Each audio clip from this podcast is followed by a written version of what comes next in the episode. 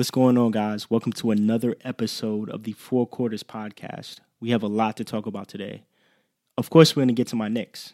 That's nothing new. We're going to also get to LeBron James and his Los Angeles Lakers and how they're doing over there in Tinseltown.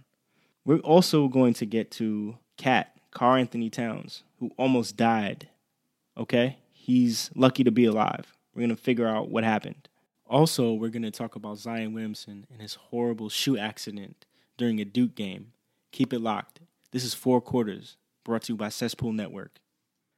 The New York Knicks are horrible, and it pains me to say this. It's the absolute truth. Their record for the past a million games that we've played, well, the last four games, they're three and one. Previous 36 games, meanwhile, 33 losses and just three wins. Now, you could look at that and just be like, okay, the Knicks have been bad for a while. That's understandable. And it's totally the truth. I thought that looking at that record, it would make me feel like the worst Knicks fan in the world. But there is a glimmer of hope because the reason why we're tanking this season is because we're hopeful that we're going to get a top draft pick. The top draft pick that's obviously on our radar is Zion Williamson from Duke. This guy is a monster. I, sh- I shouldn't have to tell you. You already have seen his highlights, you've seen what he's capable of. Now, the story with Zion is that if he comes to the Knicks, right, does that automatically make us better? In my Knicks fans' mind, yes, that saves us. but we're going to need some more pieces. And that brings me to a Mr. Kyrie Irving. Now, Kyrie, who has been long disgruntled from every team that he's ever been on, especially his current Boston Celtics situation, he has made it clear that he doesn't owe anybody SHIT. And that's fine. You know, you're in Boston, it's cold over there, it's probably a little racist. Um, you know, Boston fans are kind of weird. No offense, a little bit. Well, sort of. As much as a New York fan could offend you. With that being said, Kyrie has made it completely clear that he is not sure where he wants to be. And that's fine. A lot of players aren't sure where they want to go, but Kyrie has been pretty vocal about that throughout his career, especially here in Boston. And I've always liked Kyrie. I love his game. I love his game now. When he's completely healthy, he can be a number one option, a scoring option for your team. Now, he's kind of proven that he can hit those game winning shots. He's proven that he's very clutch, playing alongside LeBron James and the Cleveland Cavaliers. Basically, helping to get them over the hump in 2016 and willing them to a championship with one of his game winning shots, or the game winning shot, rather. Now, I don't have to tell you what happened. He left, he's not there anymore. But he's not entirely happy, which brings me to my point. Kyrie Irving is going to leave his team, and he's going to come to the New York Knicks. Now, the reason I'm able to say that with so much confidence is that Kyrie is from New Jersey, and geographically, Jersey is completely close to New York. And Jersey, I'm sorry, you guys don't have a team anymore. Uh, your team has come to Brooklyn. You understand that if Kyrie were to go anywhere, he'd want to come back home, probably, right? He'd want to be pretty close to home. So that's one of the major reasons why he's coming back uh, to the tri state area, specifically New York, to the New York Knicks. It's an attractive area, for one, that we are getting Zion Williams, most likely. Two, it's close to his home state. And three, Kevin Durant most likely will also come to the New York Knicks. Once Zion Williamson is drafted, he will come to the New York Knicks. And Kyrie will follow. Just like the Knicks are tanking this season, I'm sure that the tanking will lead to something completely amazing. We're going to have Dennis Smith Jr. coming off the bench. We're going to have Zion Williamson starting alongside a very spry Kevin Durant and Kyrie Irving. That is an amazing big three. So you don't have to worry about scoring. You don't have to worry about defense. You don't have to worry about floor general. It's all there. The Knicks have been um, pretty bad for a while. They have been so bad that Samuel L. Jackson announced on national television during the Oscars awards to Spike Lee, who is a popular Knicks fan, courtside at every game. He announced to Spike that the Knicks had indeed won a game, a rare occurrence this season. Spike Lee was elated. He was so excited that when he got his award, he jumped into the arms of Samuel L. Jackson, the man who had revealed to him the Knicks had indeed won a game. Funniest moment that I've ever seen. A Knicks fan truly excited about a win. A win that is few and far between in this very downtrodden season. But one thing is for sure that we will get a top draft pick because we will be very, very dead last in the standings this year. Zion Williamson, aka future Knick, wore a sneaker during a game, and it was a Nike shoe. Now, Nike is a reputable company. You hear about Nike, you don't think my shoe is going to explode on my foot while I'm driving to the basket. You don't think, hey, my shoe is going to completely rip off of my foot while I'm playing basketball. We all have pairs of Nikes, I'm sure, that we've had for years and they still look okay. Not Zion Williamson, apparently. He experienced a completely different incident. During a game, while he's performing a basketball move, like he normally does, he slipped, which basically allowed his shoe to rip off of his foot completely. Now, I know that sounds pretty dramatic, but it was. If you go back and look at the play, he slides, you know, he gets hurt, and within that, within the friction of the floor meeting the shoe, the shoe completely gives away. I've never seen anything before similar to that. It's crazy. Zion is pretty much lucky that he didn't completely fracture his whole foot. Nike, what do you guys have to say about this? I mean, you know, you have a player that is going to be a marquee name very soon in New York, hopefully. You have a player who you could most likely sign uh, to a shoe deal once he's in the NBA. But then you have an incident like this that happens, and you make a guy not want to ever wear your shoe again. I myself will be a little hesitant before I'm lacing up a pair of Nikes going forward because, I mean, I'm not competing at a high level like Zion Williamson is, but you know, I mean, he is 280 pounds, but but still, you know, the fact that a shoe could just explode off of your foot while you're playing a game is shocking. It scares me. Nike, you're gonna have to, I don't know, give everyone a free pair of shoes, or you're gonna have to let Zion rock the same shoe, I guess, in another game just to show that the shoe's okay. I don't know. I don't know. It's a really bad thing that can happen to a shoe company. I don't know if you know you lose players sponsorships from that, but that was shocking. It's very very scary. I don't want my future Knicks pick to get hurt because he chose to wear your shoes. Come on, Nike, you gotta do better. This is this is insane.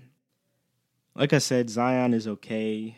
Uh, he just had a minor knee sprain from his Nike PG 2.5 sneakers ripping in the first minute of that Duke home game and that loss to North Carolina. He was not alone though, because Hoosier sophomore Justin Smith also ripped through a pair of his sneakers, which happened to be an Adidas Harden Volume 3 pair. He wasn't injured and he was able to switch out the shoes for a new pair, but you know, that's just also an example of a shoe just imploding during a game. You know, it's just really hard. It's just disheartening to watch stuff like this because you got guys that are extremely valuable to the league, risking their lives, and they're trusting you in their shoe. You got to do better. Adidas, you got to do better. Nike, you got to do better. To know that this has happened, you know, recently to another player, it's just scary. You guys just gotta you gotta figure this out. You know, save Zion, keep him safe, so we can wrap him up in a Knicks jersey pretty soon. The self-proclaimed king of Los Angeles has been chewed up and spit out recently by none other than Stephen A. Smith, the excitable host of First Take.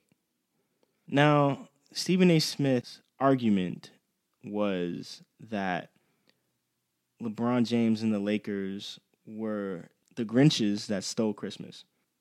Basically, LeBron this week posted that he was the only player in top 10 all time in points and assists. He captioned the post, I literally have no words. Exclamation point. Now, LeBron basically is saying that I'm still dope. I'm still the king on a team that will most certainly not make the playoffs in the Western Conference. Now, when you see a post like this and you're a Lakers fan, you're like, oh, that's great. LeBron is still good. Cool. Right? I would imagine. I'm not a Lakers fan, but I would imagine you guys would probably say that.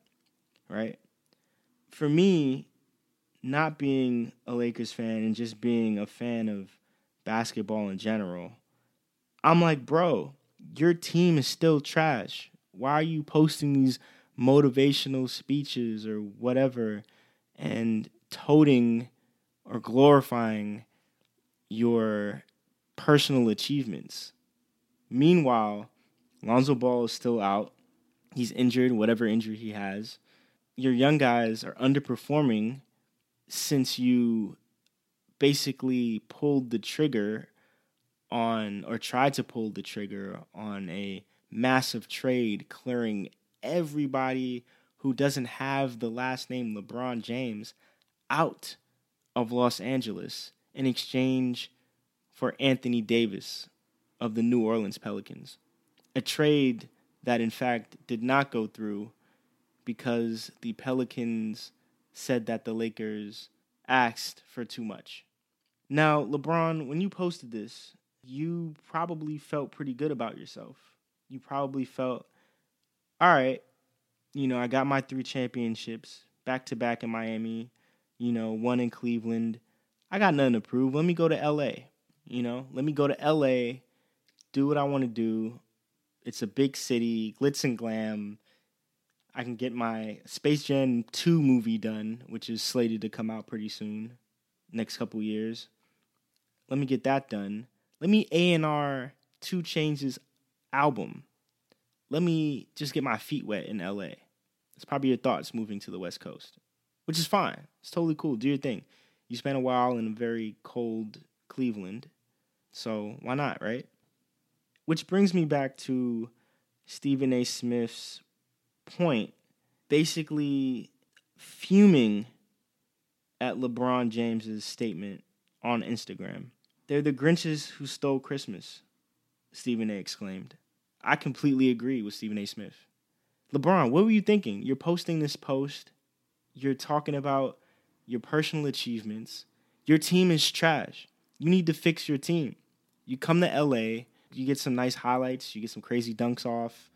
You do a lot of personal stuff behind the scenes. While your young guys, who, might I add, you felt were pretty disposable because you all but single handedly forced a trade or the idea of a trade, of trading your players away you did that, LeBron. What do you have to show for it? You have nothing right now. You're not going to make the playoffs, bro. Like, let's just be real. Now, going forward, the best thing LeBron and his Lakers can hope for in this offseason is that Anthony Davis could somehow persuade the Pelicans to trade him to a team of his liking, one of those teams being the Los Angeles Lakers. That's the best thing LeBron can hope for. Will it happen? Who knows? But LeBron is clearly, clearly being selfish. You aren't thinking about your team. You're thinking about the next move. You're thinking about your career. You're thinking about your legacy. You're not thinking about the Los Angeles Lakers, LeBron James. You are not. Meanwhile, in Minnesota, on the Timberwolves, Karl-Anthony Towns, aka Cat, missed his first two games following the All Star break after being involved in a car crash on February 21st. And according to him, he's lucky to be alive. Towns discussed the incident with reporters on Monday, telling them that he had 5% chance of surviving the crash. The accident could have went, I'd say, I'd have a 5% chance of making it out alive, Towns told reporters. I hit the 5% mark. I'd say 4% was to be seriously injured, and 1% was to be minorly injured. And I came out in that 1%. Now, the T Wolves coach, Ryan Saunders, on Friday explained that his star player was involved in an accident on his way to the airport as the team had traveled to New York City for a game against the Knicks. Towns explained that he was in a car that basically came to a complete stop in order to avoid crashing into another car that was ahead of it. Instead, his car was hit by a semi truck that was going basically 45 miles per hour. The town said it could have been much worse. Probably should not have made it out alive. I mean, a semi truck, I don't know. I've never been in a car accident of that magnitude. Uh, Towns is a big guy. You know, you don't really hear a lot about NBA players being involved in accidents it's pretty taboo, although they're flying all across the United States. So the likelihood of an accident is pretty high. They're also traveling on these huge buses, you know, hours on end. God knows how long the drivers are sleeping or, or what's going on there. But you don't really hear that these players are in harm's way. So you kind of automatically assume that nothing is ever going to happen to them. So this is kind of like a wake up call. This is to show us the humanity in players and their situation. This shows us how much we need to appreciate the NBA. This shows us how much we need to get a better understanding of how much these guys go through traveling all these days out of the year and how much they put themselves in harm's way. Now, Cat is okay. He missed a couple games not a huge deal. He's fine. But it shocked me to hear this because, like I said, I hadn't really heard of a player being in a car accident. I can't remember off the top of my head, uh, you know, when a player was in the face of danger like that. So shout out to you, Cat man. We're we're so happy that you're healthy and you're okay. With that being said, four quarters has come to a close. This is another episode in the books. You can join us again next week. We're going to be talking about more basketball. So bring it right on back here. We're going to have more stats, more predictions, more hot takes. The Four Quarters podcast is brought to you by the Cesspool Network, which you can follow on Instagram, on Twitter at Cesspool Network. You can subscribe if you love hearing my amazing voice talking about the NBA. Subscribe to our iTunes. You can also subscribe to us on Spotify or wherever you're getting your podcast from these days.